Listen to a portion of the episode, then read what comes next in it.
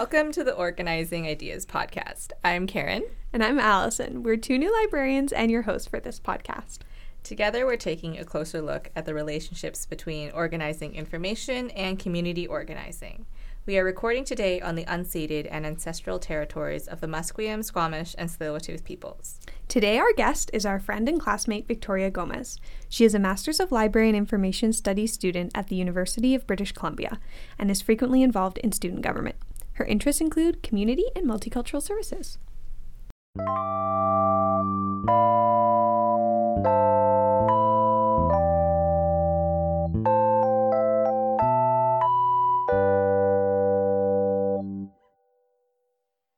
Okay, why don't we start with some introductions? Victoria, do you want to tell us a little bit more about yourself, who you are? Yes, I would love to. My name is Victoria. Like you said, I'm a MLIS student at the iSchool at UBC. I'm entering my final year.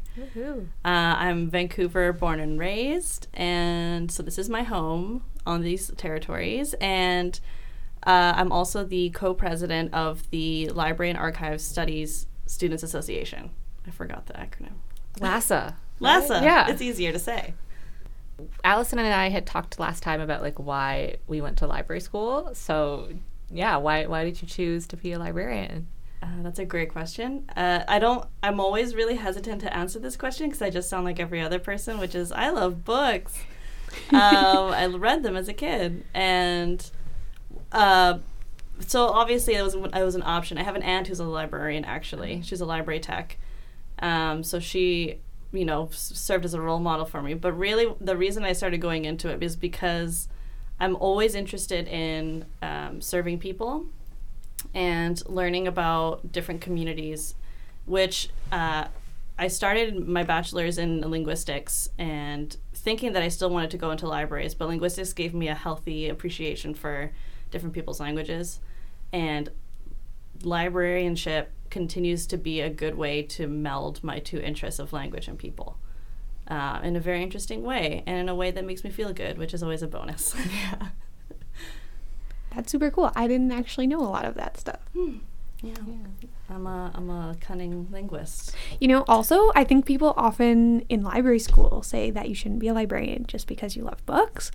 But since I've started working at public libraries on the desk, loving books is a really big part of the job because although libraries do much more than books, it is often what people come in expecting to be able to talk to somebody about. Yeah, I mean, if you're the people that you're serving love books, it's probably helpful if you also love books. Yeah, totally.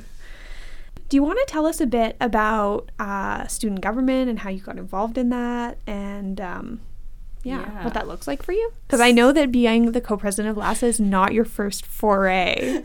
Victoria does a lot of stuff, like UBC writ large. Yeah. If I have a life motto, it's sign me up. I'll regret it later.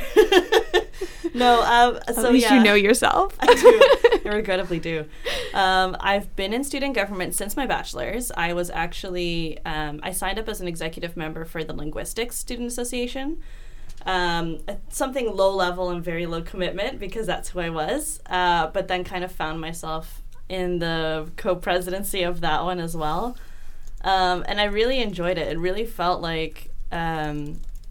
First, it kind of felt like a lot of work, and it was because it was a lot of undergraduates, you know, students. It's a little different from a graduate student association, but it really felt like people appreciated what you were doing because it was something that wasn't there for them from the administration or from the university at large. It felt like they were lacking support and they needed some kind of outlet for frustrations or stress or whatever, and so that's kind of what our student association helped them with. We gave them social events, but we also gave them, you know, tutoring and advice on what courses to take and things like that.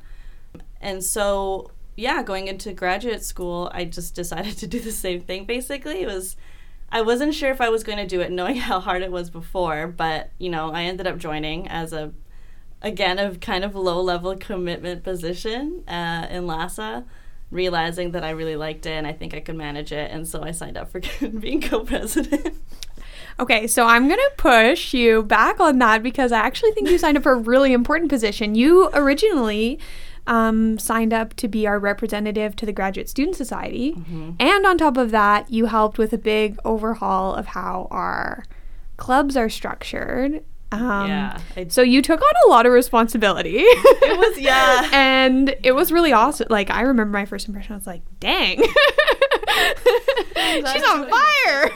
Victoria, like, really wanted to listen to what we had to say, though, because I kind of always got the impression that representatives, you know, were just there. I didn't really know what it actually meant. But she really, like, you really wanted to know what our concerns were and, like, actually pass them on. I feel like you're trying to make me cry, and I refuse to cry.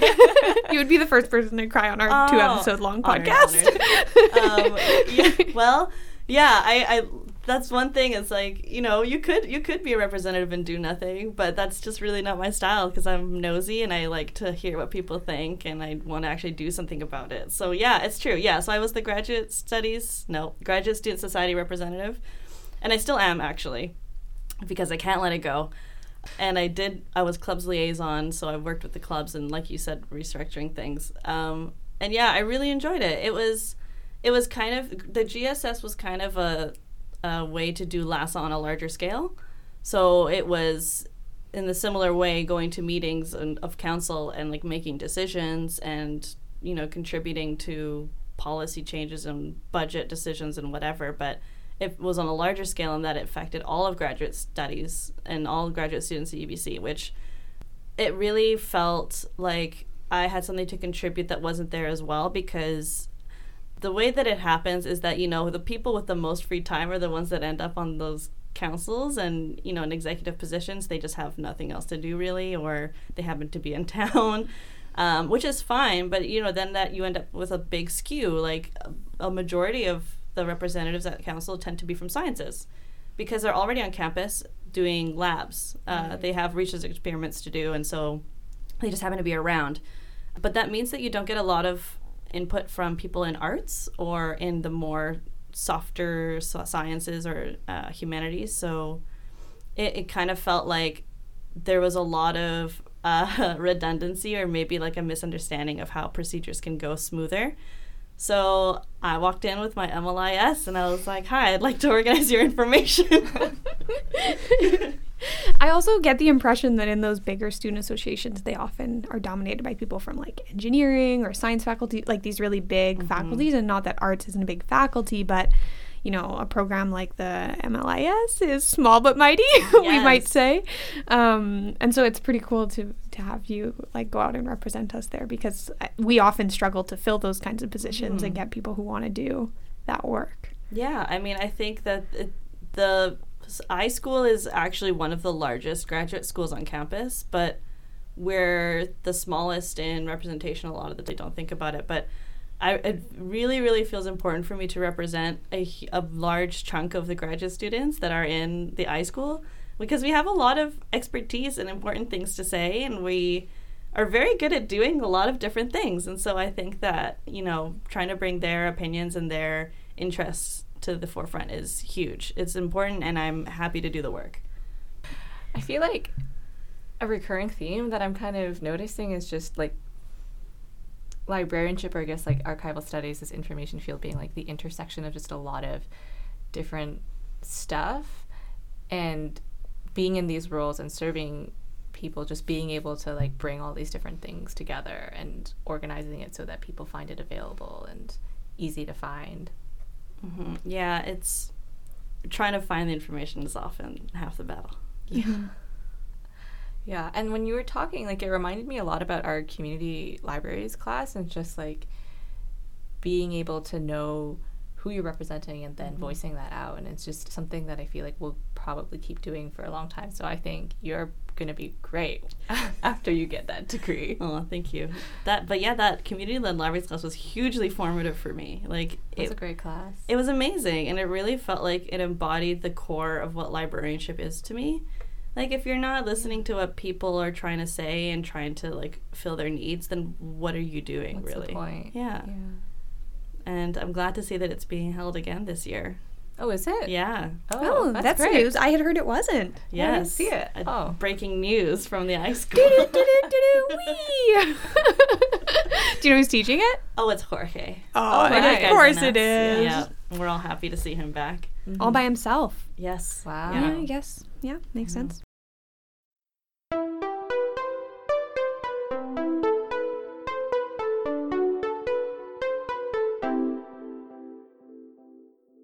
hot gossip about the iSchool. Hot gossip. This should be a recurring segment that Victoria should know. Dish. I'll be an AMS correspondent. Yeah. Just recording sound bites outside the office. Reporting live from the iSchool. Just have to whisper because everyone's working.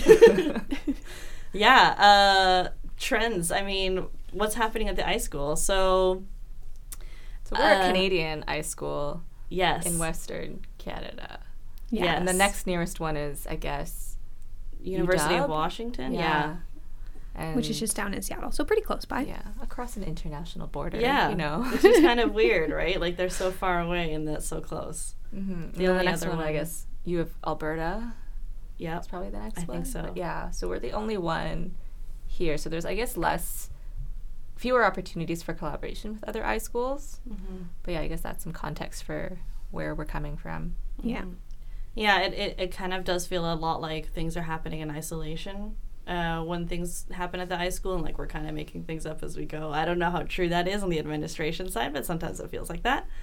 But yeah, we also work within the greater context of UBC, right? So we're kind of subject to, the system we're working in. There's definitely been a lot of issues on students' minds lately, from what I can tell.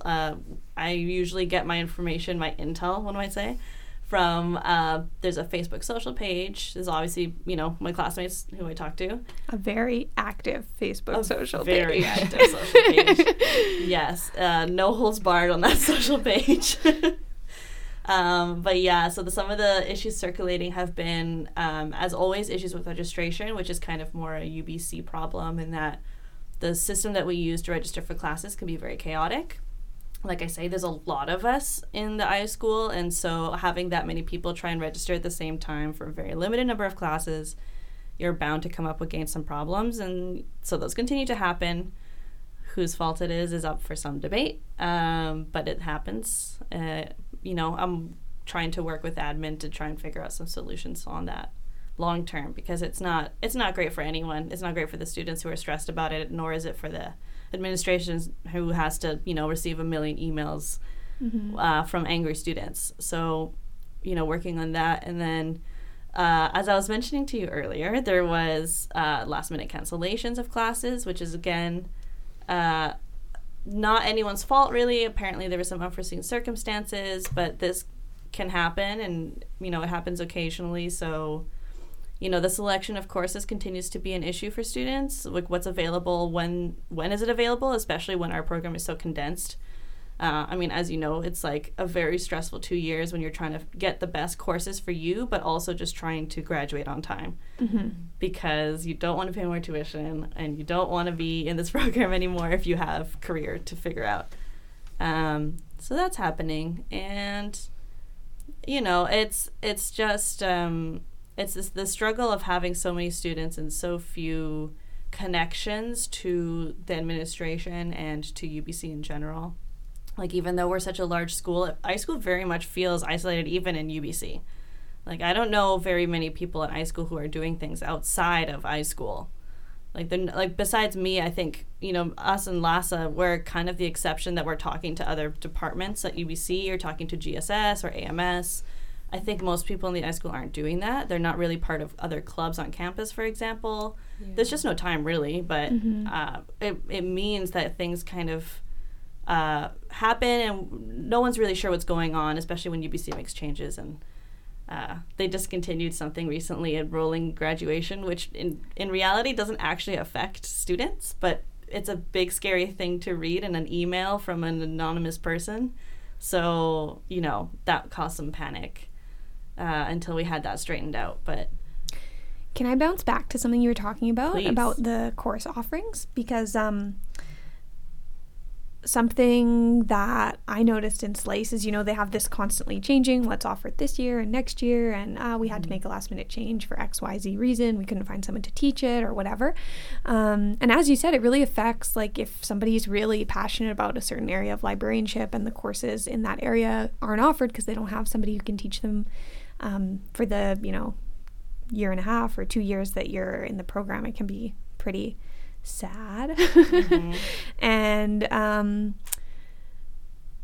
Yeah, I'm curious if you, either of you, like, you know, we're all very much in it still. I think that thinking about what courses Slace does and doesn't offer, have thoughts about the breadth of the curriculum. Like, do you feel like it's teaching the kinds of things that students are most interested in? Do you feel like there are some gaps or things that are over or underrepresented in the course offerings? Well, maybe something else, not directly answering your question, but I was also thinking about research clusters, and because when I was looking at other schools, I noticed they'll sometimes have like this research cluster for this thing, or like this center for the study of blah blah blah. And I noticed, I think we have something new called Designing for People, and I was looking at their website, and it does seem like they're bringing in a bunch of people from different backgrounds to study, I guess, like how you use technology to design for people. And so, like, what you were saying about how, like, the iSchool is so isolated, it was making me think maybe we just don't quite have that at UBC, or, like, I'm not part of any research clusters or anything like that. So I don't know if we just don't have that available and we just kind of stick to ourselves. Mm-hmm. Yeah. I think those are actually more related than you think. So I do know someone who was in Designing for People, or I'm not sure if that's the full acronym, whatever, but they mentioned that it can be hard because their schedule is so packed with iSchool stuff. Yeah. You know, like I say, trying to graduate, trying to get the right courses at the right time. We take a lot of courses, I think, compared to maybe other graduate programs. I think we take a lot more academic courses than others because we're a professional program. Like, I think others will maybe take a couple and then also do research or lab, field work, whatever. Mm-hmm. We don't really have that, right? We just take courses. And so they were saying that, you know, it's hard to join something like Designing for People when you're so busy with other courses. And also when that project isn't really designed with you in mind, right? Like, mm-hmm. From what I hear, it's kind of lacking in the admin support kind of framework part of it. It's kind of unstructured and not super supported generally by, like, a core faculty member, for example. So, you know, being an iSchool student, when you want to have everything, you know, sorted out and efficient and really structured like that, it can mean a lot of work for you. So it can kind of feel like there's not really any benefit to you joining those things if you're doing all the legwork and not really learning anything. Mm-hmm. So it kind of perpetuates this idea that you just need to stay in the iSchool, right, and just focus on other courses. But like you say, it's it can be hard to find courses that really suit your interests or what you're looking for at the right time that you need them. It definitely feels like, you know, for example, when I first started, public libraries wasn't even offered, or it hadn't been offered for several years. And that, for me, a person who wants to work in a public library, that's a problem, right? Because if I'm in this program, because that's kind of the whole point of me being here and paying money and tuition, right? So you want that course to be offered, but those courses, those, you know, public libraries, community-led libraries, special libraries, they all tend to be very based on working librarians, guest lecturers, you know, adjunct faculty sessionals. So it means a lot of coordination, and it means a lot of trying to figure out people's schedules. But, you know, besides just the students, right? It means the actual guest lecturers themselves, and when are they available? Because if they're all working, they're usually not available during the day. All these things. Luckily, public libraries did get offered, but it's kind of one of those things where it's very tenuous whether or not that course will be offered again. It creates this environment where a lot of the students are always jumping on courses because they don't know if it'll be offered again. So they end up taking up spots and, you know, that maybe someone else wants, or signing up for courses that they're not sure about, but I'll sign up anyways just in case, because who knows, it might not be offered for another 5 years. There's no way of knowing, right? So it's sometimes it feels like, oh, I have so many courses to choose from, and sometimes it feels like there's nothing going on and I just have to pick something because I need the credits. Mm-hmm. And that's not necessarily an ideal environment, but it's the one we're in. And, you know, maybe part of that too is that we're, like Karen said, we're all alone kind of on the coast here, and we don't really have too many people to choose from.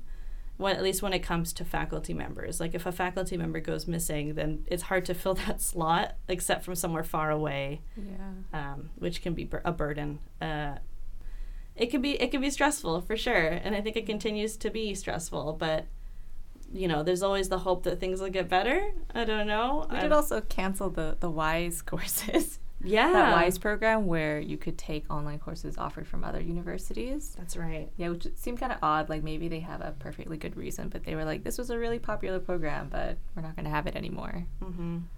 I think there was a lack of participants. Oh. But that's, it kind of followed, well, okay, I'm not going to take the WISE course if I have no time for it, or if it's at a weird time or it's not exactly the right course I want, then no one's going to take it. Mm-hmm. So, but it's the offering of it that matters, right? It's, you want the options. So there's the balance, I think, that they're trying to strike, which is trying to offer as much as possible, but also not trying to overburden themselves with trying to offer too many courses. But yeah, it makes it stressful for sure. Now I'm just sad. Well, on the topic of online courses, something that I learned when at the iSchool was, because our program has such a high number of international students, mm-hmm.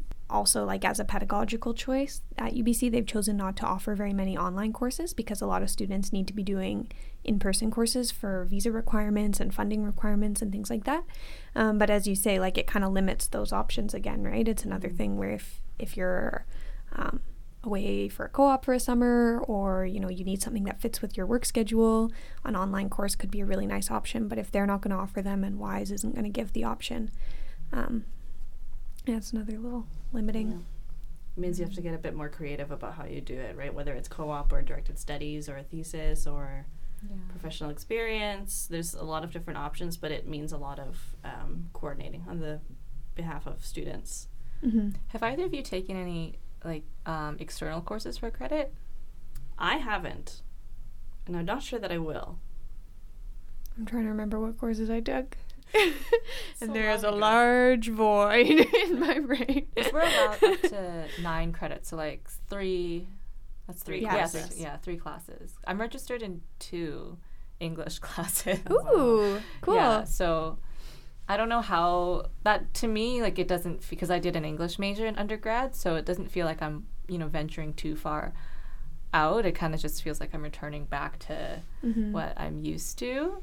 Because mm-hmm. I think ideally, like, if I wanted to expand the scope of, or like the breadth of, you know, whatever skills I want to have, like, I maybe would I want to reach outside of English, but I did find like 2 courses that were relevant, and I guess they are because they let me take them. Yeah, I think it's hard for students to find an external course that really meshes with their own interests and is also their schedule. And fits their schedule. It's exactly right. Yeah, like, I mean, it's a concerning thing when you have a limited number of credits right before you graduate. So you really have to like be careful about what you spend it on. Like, I could make an argument that I could take a linguistics course and right now and have it be part of my interests or whatever, but it wouldn't really, like, it would be very tangential, and it would not feel like it's furthering my career probably.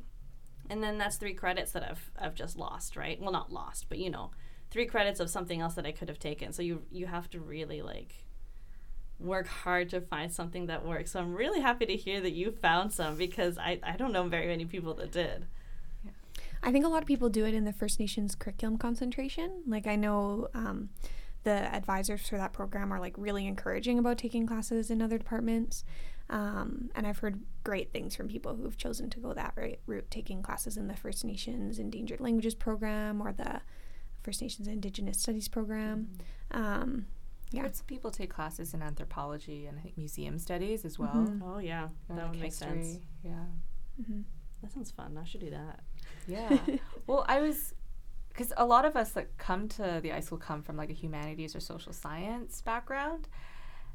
And I really think that librarianship is much broader and diverse than that. I think one of the instructors was saying, like, we really need more people from like computer science and engineering, but like, how do you really convince them that, you know, this is the field for you? And my sister is in her 2nd year of university now, and she's in the Faculty of Science, and she's really interested in geographical sciences and GIS, which I think stands for Geographic information systems. I think so. Ding. Correct. Yeah. Pretty sure. Yeah, and she's been talking about the things that she's interested in. I'm like, you should maybe consider librarianship in the future because it seems very relevant. But now when I think about the way that, you know, Slace is structured, I wonder, like, if she would find relevant coursework. Like, I think, you know, the field would be open to her, but just in terms of training, like, would that really fit? Yeah. Like, it should. Yeah. Yeah, I think you'd really have to finagle it and then, like you say, really make use of those external credits, because probably if you are planning to go into something a little more technical, then you need some technical training and accreditation things, and I don't know how science works, but it sounds like that's what you would need, which you might not be getting, right, if you're just doing library or archives courses. You'd probably get something adjacent, but maybe not something directly relevant to what you're trying to do in your career, so... Yeah, things to think about. There's a lot of, that's the thing with this kind of program where you're given so many options, it's almost overwhelming. Yeah, there's sometimes so many options is like not the best. Yeah, you get really like, okay, I'm just going to keep on this one track because I'm terrified to try anything else.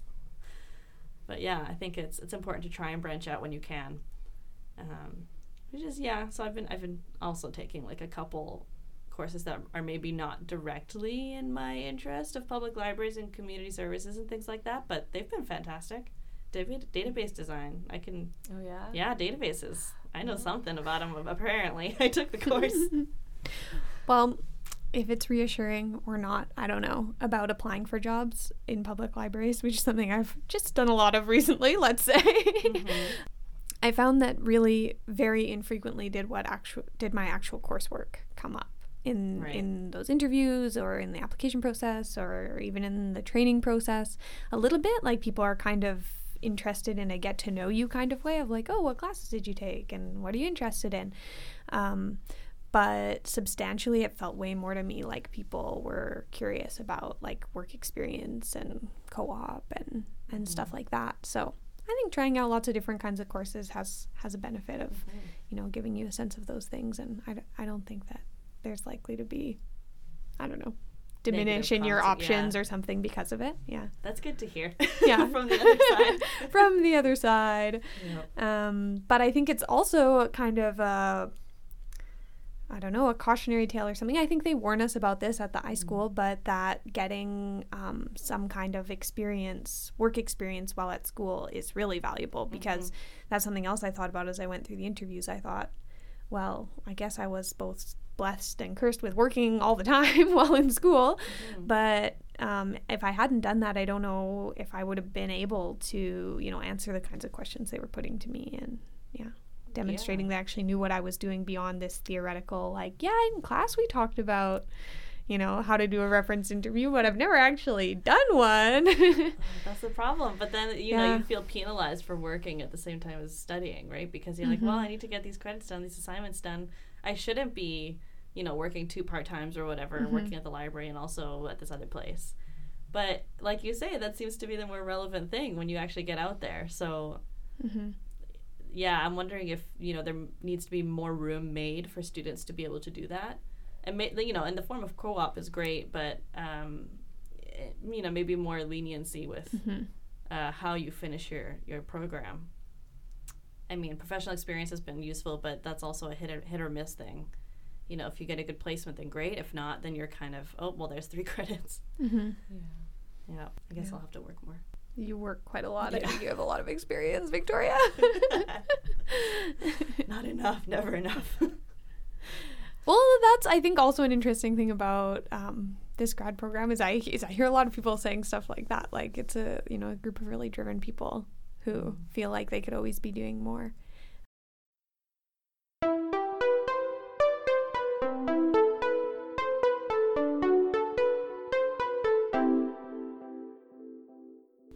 I'm curious, like, to circle back to some of the student government things, in terms of, with my experience of LASA, like, a lot of what we do as a student government is organizing social events and things for people to relax and get to know each other and build some community, especially for folks who, unlike actually all three of us, like, haven't lived in Vancouver or don't really, you know anybody or have a social network here.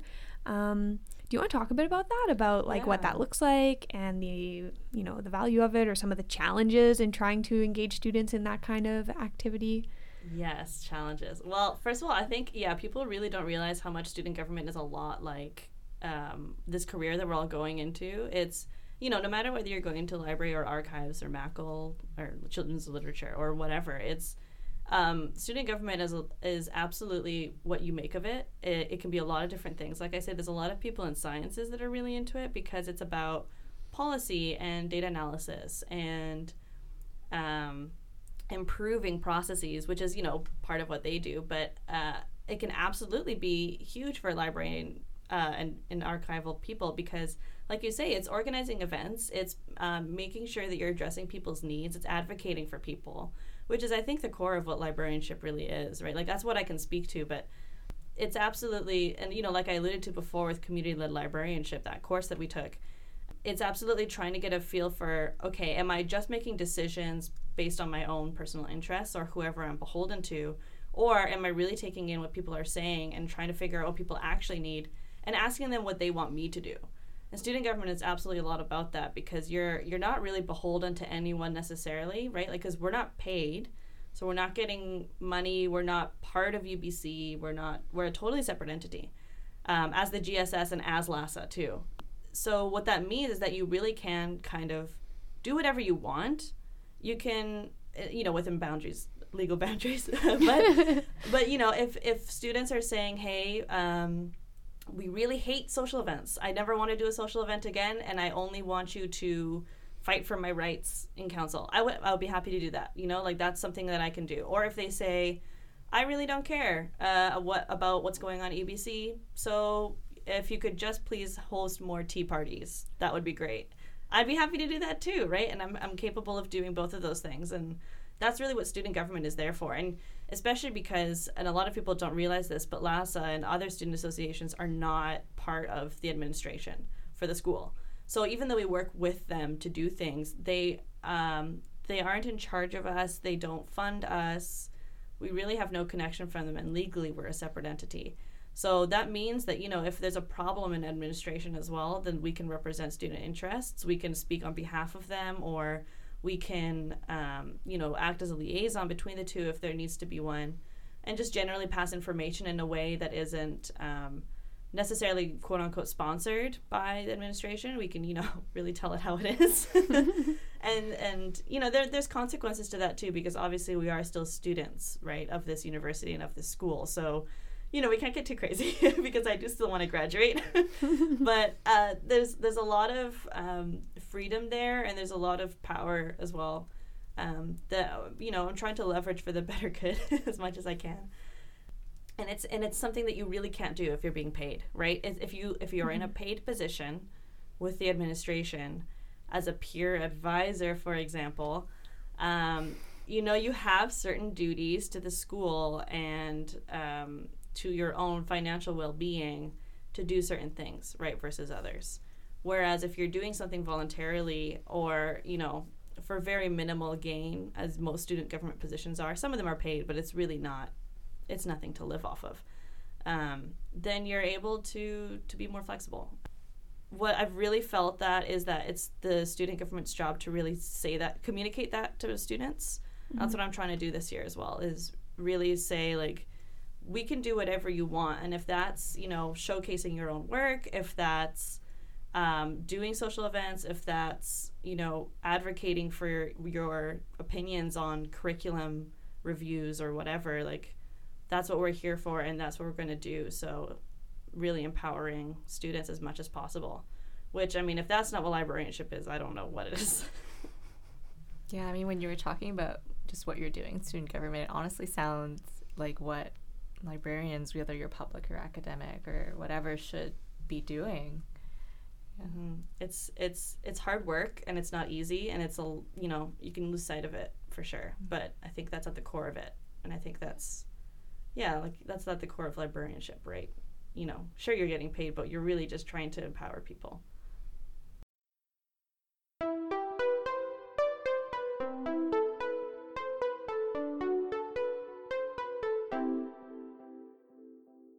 Do you want to talk about the showcase thing? Yeah. Okay. Two very smart students who are in this room. Karen and I, we were very smart, but we neglected to realize we went to the last research day. So didn't realize we went to a similar event a couple years ago. Yeah. So we realized that in 2019, this spring, there wasn't a research day, and what research day at the iSchool has been before is an event that showcases research that students, PhD, and faculty have done. So there's like, I think, a poster session, and people just kind of talk about their stuff as well. And Victoria and I know, like, we were just very nosy, and we wanted to know what people were doing. We're like, wow, there's no like research day that, you know, other faculties and departments across UBC have, and we're like, we should organize one. And then we remembered we went to one in 2018. And I volunteered at it, so I really should have remembered. But someone told me that they're not doing it anymore. Alex said that they canceled it, but I don't know if that's like hearsay or what. Yeah. My impression from the department was that they often got kind of down on the events they organized, like research day or the awards gala or something, like feeling like students weren't as interested or engaged or participating as they would have liked, which I think is a challenging thing, because as a student, like, you want those things, you can't always make it, maybe you have competing commitments or whatever else going on, or maybe like the events just aren't as appealing as they could be because of the way they're organized or what they're offering. So I feel like a couple of little firecrackers getting in there and offering some ideas might be helpful for them. I mean, you touch on it a little bit, which is like, you know, it's nice to have it there, but sometimes you can't make it, right? That's not your fault. You have work or you have a class or whatever. But I think another part of it, and the more important part for me, is that no one asked the students what they want, right? This was the administration and faculty probably making a decision between them, saying, let's do this research day, which is fine. I think there's, like, part of the event is really useful, especially as a way for, like, people who are doing research maybe for the first time or who haven't been to a conference to really get a feel for what a poster session or, like, a research talk is like. And that's hugely valuable. But not all students are interested in that. That's, like, myself and, you know, a lot of people at school are actually not very interested in research at all. Or we're not, at least... Sometimes I find that we don't know what we want to research in particular, because, you know, there's no undergrad for library studies here. And so a lot of us come into this program just learning about it, you know, right from the start. So it's hard to, when you just step into something new, it's hard to know exactly what you want to study, you know, in depth. So I think maybe some of the challenges that we don't, at least I don't feel like I have anything substantial to present at such a, you know, official looking academic conference. Right. And even though the iSchool one isn't a professional conference, it still feels that way, right? You're still in a room with a bunch of posters, and your you know, instructors, your faculty members are there talking to you, and it's very intimidating no matter what, right? So and yeah, it's if you don't have a particular research topic, if you don't have experience with it, then that event really isn't anything for you. It's not really for you. So it's kind of, it comes to me as no surprise that that event didn't get a lot of attendees. Maybe it's less obvious to the administration or whatever, but I think it's a thing about momentum over time too, because the year before, I think it was called Experiential Learning Day. Do you remember that? Did you go to that before we started, Karen? Yeah, I went to that one, but I think it's a separate event from Research Day. That was held in the Alumni Center in 2018. Yeah, because the year before they had one that they held over at the Graduate Studies building. Right. And but it was similar in that there were posters where students were talking about research or experiential placements they had, because, as you say, not everybody's into the research angle of this program. And I went to that as an incoming student, and I found it extremely useful and interesting. I really liked it. And I think that they did a really good job of you know, giving current students a chance to talk about what they were doing and giving new students a chance to be like, oh, this is what this place is like, and I can ask somebody some questions. And it was actually at that where I saw a professional panel where I first heard Jorge speak. Oh, yeah, and that was like, really I want to do what that guy does. Wow, that's it sounds really interesting. So for me, it was like, it really shaped my whole experience of the school. But I think carrying, whether or not they're the same event, but I think what's on my mind is carrying the momentum forward where they may have had feedback from students like 3 or 4 years ago that was a thing people wanted, right, but trying to maintain that and get new feedback from all the new students. It's a similar problem we encounter with LASA is like, how do you both take in what you're hearing from people and build on it? And sometimes it takes you 6 months or a year to implement something, but by that time there's a whole new group of students there who didn't ask for that and are getting what the last group asked for, that's which is a hard thing when you have a quick academic cycle, you know, turnover in who's around and what they're into and all of that. Yeah, especially when, you know, the students that are here, we all have such diverse interests. Like, there's no way that you're gonna offer enough events or content to please everyone, right? Or have enough people attend that you consider it a success. And I think, I think really what the important thing is like you say, it's momentum over time. It's, you know, hosting something enough times that you get a better feel for it. Like, hosting it once or twice and then giving up on it isn't probably going to help yourself with organizing the event.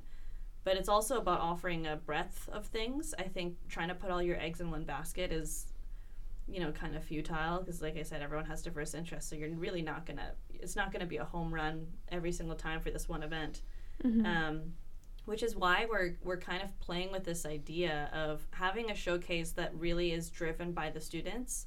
So having it be a quote-unquote event, but not really planning anything for it necessarily in terms of content. So just hosting a space where students can come and really talk about what's important to them at that moment and showcasing what they feel like what they want to showcase, whether that's research or not. Like, it could just be like, hi, I work at VPL as an auxiliary, you know, employee, and this is my experience. Like, I would be hugely interested in that, you know, even if that person isn't, you know, doesn't have a poster or whatever, a talk prepared, that's still something I'm interested in.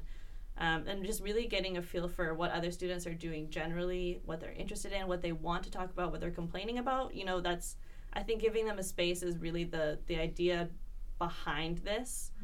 Mm-hmm. And that's something that I think is maybe more sustainable long term because it is so unstructured. It's student organized and student focused. Mm-hmm. Then cool. Yeah, and I think it might give people like a comfortable space to be able to say what they want to to share what they want to share. Mm-hmm. Yeah, which is hard to do when it's an event that's hosted by the administration, right? You don't really feel free to speak your opinion, or, you know, because especially if it's negative. It doesn't feel like a safe space for you, right? But if it's student organized, then, you know, you can kind of feel free to do whatever. And if we make it a space where it's clear that, you know, faculty or administration is maybe not going to be at the forefront, they're not going to be hosting it, and they're not going to be participating actively necessarily, then it kind of makes students feel a little more comfortable. And so we're still in the works. We haven't really, you know, started. We were talking about this like it exists already, which it doesn't. But, you know, if you have feedback, dear listeners, please do tell me as president of LASA, because this is something that we're interested in seeing what people feel like is missing from the iSchool. Maybe we could end with a couple of questions about some of your plans for the upcoming year. With that little call out to students, it made me wonder if we were to release this in, let's say, a few weeks when we get our stuff ready, and people were listening to this as they were in the process of going back to school. Mm-hmm. Do you have anything you want people to be thinking about or getting involved in? Or I imagine LASA probably hasn't convened for a while because it's summer and people are all scattered doing cool things. But yeah, if you put yourself in the back to school frame of mind, what would you say? I would say that this year is going to be an interesting one. Like I say, there's a lot of things in flux, course-wise, faculty-wise. There seems to be incoming faculty who are, you know, leaving for various reasons. There's courses being offered, not being offered suddenly.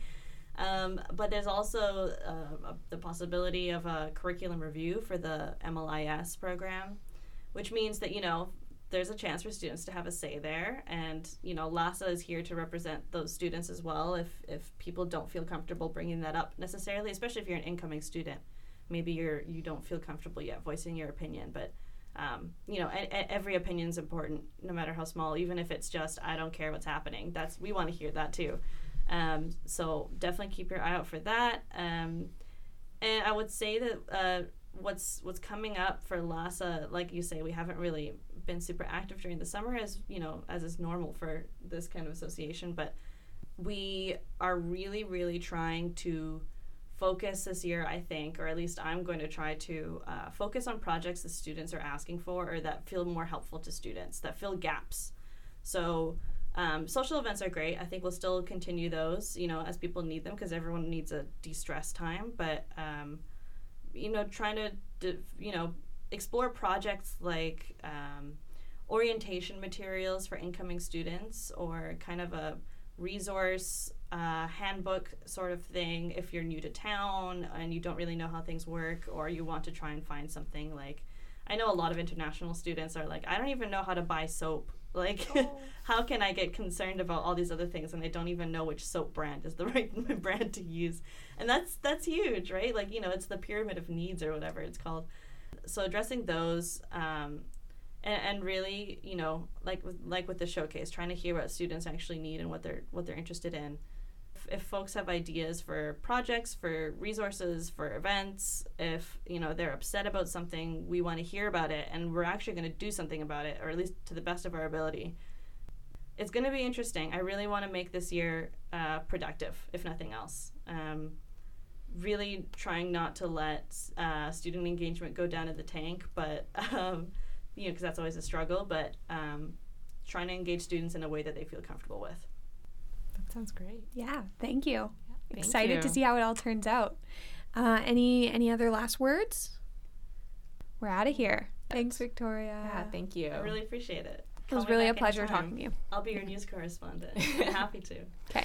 Feels like libraries was like a simulation for like being in a real library. Maybe that's the point. And I just realized now. Oh no, that was the whole point all along.